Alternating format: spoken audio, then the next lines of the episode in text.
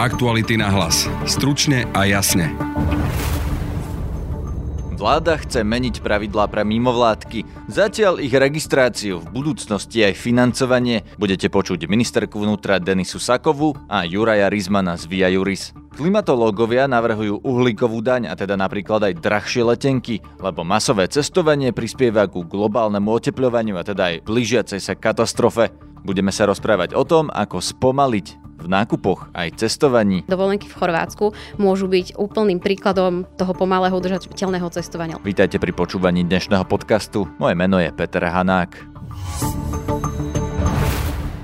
Robert Fico tento rok už viackrát zautočil na mimovládky, zdôrazňuje, že niektoré sú financované zo zahraničia, spolu s médiami ich obviňoval z organizovania štátneho prevratu, či myslel protesty po vražde Jana Kuciaka a Martiny Kušnírovej a povedal aj to, že chce zákonom odkryť ich financovanie. Ministerka vnútra Denisa Saková navrhla zákon o registri mimovládnych organizácií. Rokovať o ňom bude parlament, a teda aj poslanec Fico. Financovanie však tento zákon zatiaľ nerieši. Denisi Sakovej sa pýtal Martin Slis. Dúfate, že to prejde v tejto forme, alebo sa chystá možno nejaké doplnenie priamo v parlamente? Teraz je to ešte veľmi hypotetická otázka, čo sa stane v parlamente, ale celý tento návrh zákona bol spracovávaný niekoľko mesiacov a bol spracovávaný skutočne za účasti všetkých mimovládnych organizácií, teda predstaviteľov, ako je Komora mimovládnych neziskových organizácií, alebo za účasti Rády vlády pre mimovládne organizácie. A možno toto je dnes výsledok, že ten zákon je chápaný s takým, nazvem to všeobecným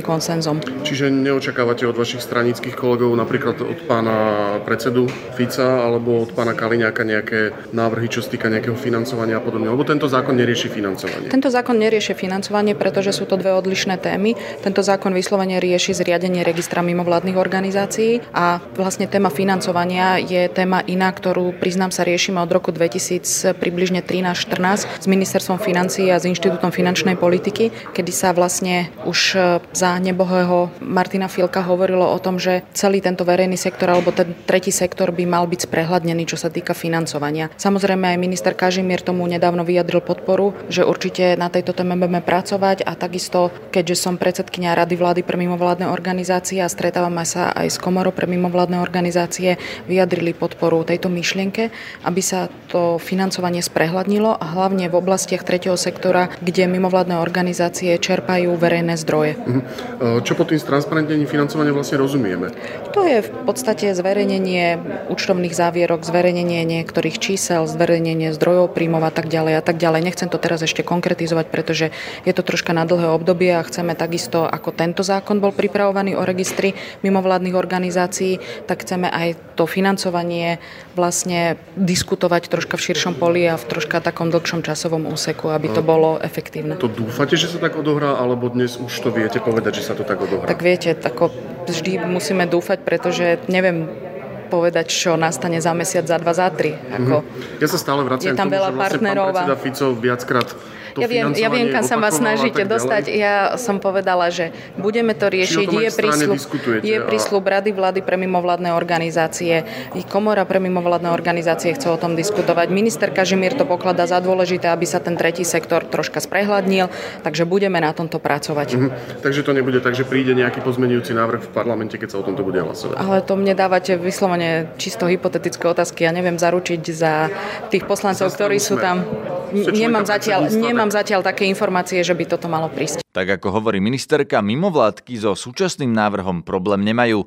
Juraj Rizman z Via Juris. My sa teraz nebavíme o nejakom zvyšovaní transparentnosti nejakých finančných tokov. Primárne tento návrh rieši úplne iný proces a to je proces registrácie a prístupu k informáciám o mimovládnych organizáciách, ktoré sú registrované. Na čo je to dobré? Na čo to je dobré? Máme napríklad obchodný register, kde si človek pomerne jednoducho vie zistiť um, cez meno, priezvisko alebo meno firmy proste informácie o tej firme. Tak niečo podobné by malo vzniknúť o mimovládnych organizáciách. No, ak tie mimovládky nevložia aktualizované údaje do registra, tak napríklad sa nebudú môcť, e, nebudú môcť žiadať napríklad verejné financie, nebudú môcť žiadať nejaké dotácie, nebudú môcť žiadať príspevky od obcí, samozprávnych krajov, od štátu a tak ďalej. Tí, ktorí budú žiadať verejné financie, budú musieť o sebe poskytnúť tomu štátu a verejnosti nejaký objem dát, ktoré doteraz nezverejňovali. A, takže bežný občan v podstate ale nevyhľadáva informácie o mimovládnych organizáciách, skôr to bude slúžiť na to, že budú žiadať o nejaké verejné financie. To je jedna vec, ale ja by som nepovedal, že bežný občan nevyhľadáva. Akože my vieme, že napríklad pred asignáciou si ľudia overujú organizácie, ktorým chcú asignovať dane, my vieme, že veľmi často pri, pri e, nejakých e, komerčných stykoch si ten partner overuje to občianske združenie alebo tú nadáciu. Čiže, čiže toto sú takisto ako obchodný register je pomerne využívaný, ja si myslím, že toto bude pomerne využívané a práve to vychádza z praxe, že, že e, mnohí treba z ľudia, ktorí chceli darovať niečo občianskému združeniu alebo nadácii, tak si chceli overiť a, a nie vždy sa dostali k tým informáciám. Čiže toto si myslím, že je, je dobré. Takže toto nie je nič v kontexte tých rečí Roberta Fica proti mimovládnym organizáciám? No, e, Robert Fico v zásade povedal, že sa chce bližšie pozrieť na financovanie mimovládnych organizácií. Um, toto je proces registrácie, to je trošku iný proces. Zatiaľ sa vedie debata v rámci sektora o transparentnosti, vedie sa debata o, o zvyšovaní nejakej transparentnosti, ale čo sa týka legislatívy, tak žiadny e, nejaký návrh, ktorý by sa venoval téme financovania legislatívy, predložený nebol. Je fakt, že aj tento krok zvyšuje transparentnosť sektora a sprístupňuje viacej informácií verejnosti a štátu o mimovládnych organizáciách. Ale to, čo spomínal Robert Fico, to znamená nejaké, ja neviem, finančné veci upravovať alebo nejak akože sa špeciálne pozerať, odkiaľ idú tie financie a tak ďalej, tak toto zatiaľ žiadny takýto návrh predložený na debatu ani do rady vlády, ani pokiaľ viem do legislatívneho procesu nebol. Tento týždeň vyšla hrozivá správa medzivládneho panelu o zmene klímy, podľa ktorej sa svet môže otepliť o 1,5 až 2 stupne, čo by spôsobilo globálnu katastrofu, napríklad obrovské záplavy, ktoré spôsobia masovú migráciu, a to niekoľkonásobne väčšiu, ako sme videli v uplynulých rokoch. Zmierniť by to mohla uhlíková daň a napríklad aj drahšie letenky. Aj na Slovensku máme hnutia, ktoré hlásajú, že treba spomaliť v znečisťovaní a podľa nich treba začať od seba. Stanislava Obložinská z festivalu Pomalo, ktorý bude v nedelu v Bratislavskej starej tržnici. Pomalo sa rovná spomaleniu a uvedomeniu si, že naše každodenné rozhodnutia majú vplyv na nielen na nás, ale na životné prostredie. Teda to spomalenie súvisí len so životným prostredím alebo aj s nejakou potrebou ľudí nejakým spôsobom spomaliť? Súvisí to aj s potrebou ľudí sa odkloniť od takého konzumu a teda rozhodnúť sa, že kam investujeme svoje peniaze a svoj čas.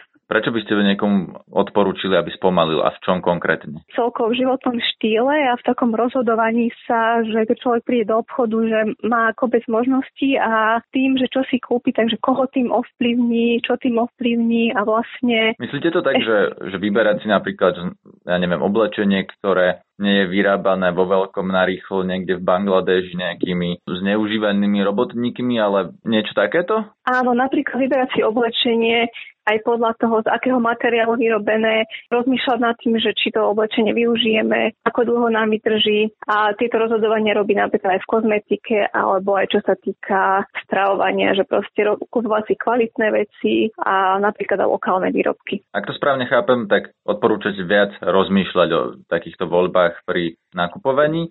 Na čo je to vlastne dobré? Čo by sme tým mali dosiahnuť? Mali tým v podstate vplyv aj na životné prostredie, pretože napríklad čo sa to týka toho keď si kúpime nejakú kvalitnejšiu vec, tak nám vydrží dlhšie a tým pádom si nemusíme stále kupovať niečo nové a tým pádom nemusíme veci vyhazovať a netvoríme tým pádom odpad. Bolo by riešením napríklad menej cestovať, alebo sa dá cestovať aj lepšie? Pýtal som sa Veroniky Šípož-Rozputinskej, ktorá propaguje tzv. pomalé, zodpovedné cestovanie. Hlavným rozdielom medzi udržateľným a medzi konzumným spôsobom cestovania je to, prečo sa človek rozhodne niekam vycestovať, či ho k tomu motivuje nejaký jeho vlastný, nejaké vlastné presvedčenie, nejaká túžba, nejaký jeho záujem, hobby, alebo či niekam ide iba preto, aby tam bol a aby si mohol z nejakého pomyselného zoznamu odškrtnúť, že bol som tam, videl som to. Čo napríklad odpočinúť si alebo niečo zažiť nové. Áno, ale je rozdiel, že čo chceme zažiť. V podstate, keď už je to o tom, že chcem niečo zažiť, to už je ten prvý krok na ceste k tomu pomalému cestovaniu, lebo dnes e, sa všade, najmä je to pod vplyvom sociálnych sietí, pretláča taký ten konzumný spôsob cestovania. To znamená, že musím niekam vycestovať, lebo niekto, koho obdivujem, sledujem, si tam urobil fotku, ja chcem mať takú istú fotku a chcem mať tú fotku z desiatich rôznych miest, ktoré navštívim za dva dní. Toto je asi to konzumné cestovanie. Idem, vidím a v podstate ani neviem, čo vidím, lebo si to nestihnem uvedomiť, nestihnem to zažiť. Čo tak príklad cestovania do takej nejakej, povedzme, že pomalej krajiny? Čo je typická destinácia pre pomalého cestovateľa? Neexistuje typická krajina pre pomalého cestovateľa, lebo pomalé cestovanie nie je o destinácii, je o cestovateľovi. Čiže ja môžem cestovať pomaly do Chorvátska, môžem cestovať hoci kam, je to o tom, čo si, čo si presne. Lebo typický príklad e, nejakého pomalého cestovania je, prečítate si nejakú knihu alebo román, ktorá sa odohráva v určitom prostredí v nejakom meste a zrazu máte túžbu ísť do toho mesta a spoznať ju napríklad, spoznať to mesto očami toho hlavného protagonistu. Idete do tých kaviarní, v ktorých on sedával a podobne. Čiže idete do Paríža, ale nemáte túžbu e, ísť hneď k Eiffelovke a urobiť si fotku z každého uhla, lebo je to populárne, ale chcete ísť napríklad do nejakej zastrčenej kaviarničke k mostu alebo do nejakej štvrti, lebo tam sedel niekto, kto, kto vás možno inšpiroval do tej krajiny vycestovať. Čiže je to viac o tom dôvode. Prečo je toto lepšie a udržateľnejšie, ako keď bežný Slovák ide na dovolenku do Chorvátska k moru? Nedá sa povedať, že je to lepšie, lebo neexistuje pri cestovaní triedenie na lepšie a horšie. A takisto uh, dovolenka v Chorvátsku pri mori nie je úplne typickým príkladom toho, že je to konzumné, lebo práve že tie dovolenky v Chorvátsku môžu byť úplným príkladom toho pomalého udržateľného cestovania. Lebo mnoho ľudí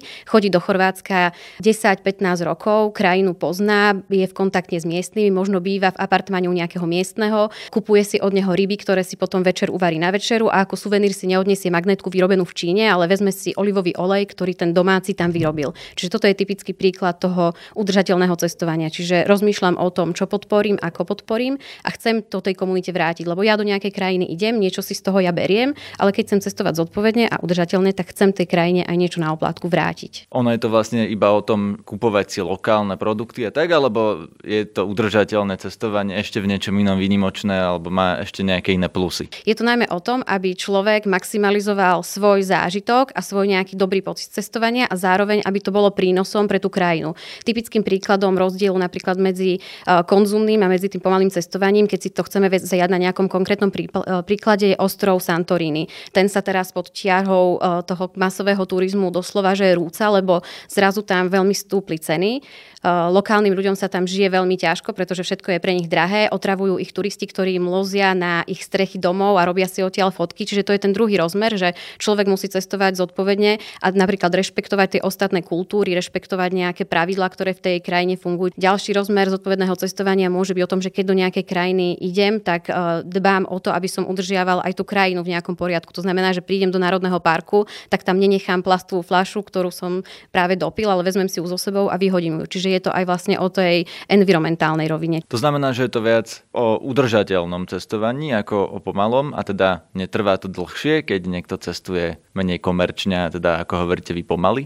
Môžem kľudne cestovať pomaly, teda udržateľne aj na predložený víkend. Ide to, nejde o to, že ako dlho cestujem, ale čo s tými svojimi dňami, keď v tej krajine som robím. To znamená, že či naozaj len bez hlavou idem, aby som si rýchlo nafotila nejaké fotografie, alebo či je môjim cieľom spoznať aj tú kultúru, tú komunitu, či sa chcem s tými lokálnymi ľuďmi aj rozprávať, či chcem uh, si vyskúšať nejaké aktivity typické pre tú danú krajinu. Ja neviem, môžem si povedať, že chcem ísť do Talianska na predložený víkend, lebo sa chcem uh, naučiť robiť uh, domáce cestoviny a potom ich budem robiť svojej rodine. To je napríklad e, alternatíva, ako stráviť dovolenku v Taliansku. Čo je na tom teda udržateľnejšie, keď e, chcem robiť domáce cestoviny, ako to, keď idem iba ľahnúť si na pláž k moru? Tá udržateľná rovina spočíva v tom, že to uh, zodpovedné alebo pomalé cestovanie napríklad hlása aj to, aby človek, keď niekam vycestuje, sa zdržal na jednom mieste viackrát, aby napríklad obmedzoval to presúvanie. Zase ďalší príklad. Chcem ísť na 3 týždne do Ázie, veľa ľudí má pocit, že to musí maximalizovať, že za tie 3 týždne musí navštíviť aspoň 5 štátov a každého vidieť len niečo. Udržateľné cestovanie hlása aj to, že radšej pôjdem na to jedno miesto a budem sa tam zdržiavať týždeň, budem viac chodiť peši, budem napríklad chodiť na bicykli a spoznávať tú krajinu. A v tom sa už spája to udržateľné, že nezanechávam po sebe takú negatívnu stopu z ohľadom na to životné prostredie a zase maximalizujem ten svoj zážitok, lebo keď niekam idem peši alebo na bicykli, tak vidím z tej krajiny, z tých miest o mnoho viac, ako keď ma napríklad niekam odvezie taxikár z bodu A do bodu B. Nie je udržateľnejšie a zodpovednejšie cestovať menej alebo necestovať, cestovať, tým pádom by sme vlastne neurobili žiadnu uhlíkovú stopu, necestujeme lietadlom. No to je taký uh, veľmi radikálny pohľad na vec, ale samozrejme, keď sa chceme pozerať na to z radikálneho hľadiska a chceme byť úplne uh, najzodpovednejší na svete a nechceme zanechávať stopu, tak nevycestujeme nikam, ale tu by sme ani nemohli ísť uh, ráno do práce mestskou hromadnou dopravou, lebo aj to zanecháva stopu. Čiže je to, áno, dá sa s tým úplne prestať, ale nemyslím si, že to je vlastne tá, že to nie je to, čo to slow travel hlása. Podľa mňa je to aj o tom, že uh, ideš niekam tam vidíš inú kultúru, ono to pomôže aj tebe samému možno prežívať a vnímať nejaké veci, s ktorými sa ty stretávaš doma a zase to môže pomôcť aj ľuďom v tej druhej kultúre pochopiť tú tvoju. Čiže napríklad aj tá kultúrna výmena je veľmi dôležitá, veď v dnešnej dobe zažívame veľa, veľa nenávistí, veľa hejtu a práve to, keď ty niekam vycestuješ a vidíš, ako to reálne je, akí tu tí ľudia sú, tak možno aj zmeníš názor, keď ich potom uvidíš vo svojej, eh, vo svojej krajine. Ivana Maleš z Inštitútu cirkulárnej ekonomiky hovorí najmä o udržateľnosti veci? Dôležité je, aby sme dávali dôraz na dizajn veci a na ich kvalitu a na ich spotrebu, ktorá by mala byť dlhodobá a odkladať ten eh, moment, kedy veci sa stávajú odpadom. To isté platí aj potom v prípade, keď eh, sa ten eh, daný výrobok stane odpadom, on by mal byť z materiálu, ktorý je recyklovateľný alebo je nejakým spôsobom kompostovateľný. Čo taký bežný človek v, pri každodenných voľbách mm-hmm. toho, čo si kupuje alebo čo robí, by mal teda podľa vás zvážiť? Každý by sa mal zastaviť a zamyslieť sa nad tým, čo si napríklad kupujeme a zamýšľať sa nad tým aj, akým spôsobom vedieme ten každodenný život,